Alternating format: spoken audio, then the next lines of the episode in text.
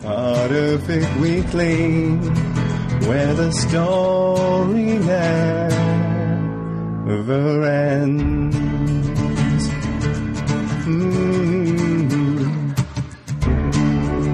And welcome back to Potterfic Weekly. I'm Sue. What's new, everybody? I had a great week. I cleaned out the chicken coop, I washed about six dozen eggs, wrangled preschoolers, and even bought my boss a new coffee pot. What did you guys do? All right, this is flippin' ridiculous.